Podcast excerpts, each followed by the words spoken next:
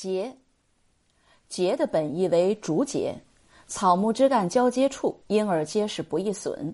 唐代诗人刘禹锡酬元九侍御赠碧竹编诗云：“多节本怀端直性，露清犹有岁寒心。”其句含义深刻。古代文人提倡节，说来也是源于对自然的观察。竹节之间有隔，相互之间不通，界限分明。若用竹做箫笛之类的乐器，竹阁之间必须打通，方可奏出悠扬之声。但做人若有节，其节不能打通，要保持独立的尊严，不趋炎附势，不为利益所动。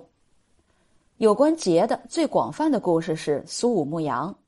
汉武帝派中郎将苏武持节出使匈奴，匈奴不规矩，扣押来使苏武，流放北海牧羊。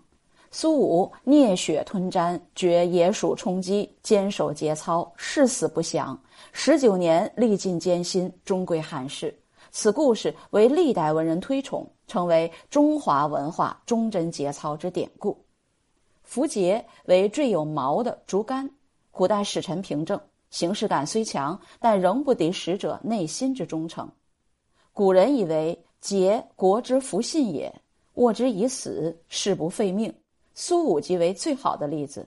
两千年来，凡提及苏武，必定与节操有关。南宋文天祥的正气歌中，则有“在秦张良追，在汉苏武节”，对苏武的节操充满敬仰之情。气节本是文人要求自己的第一行为准则。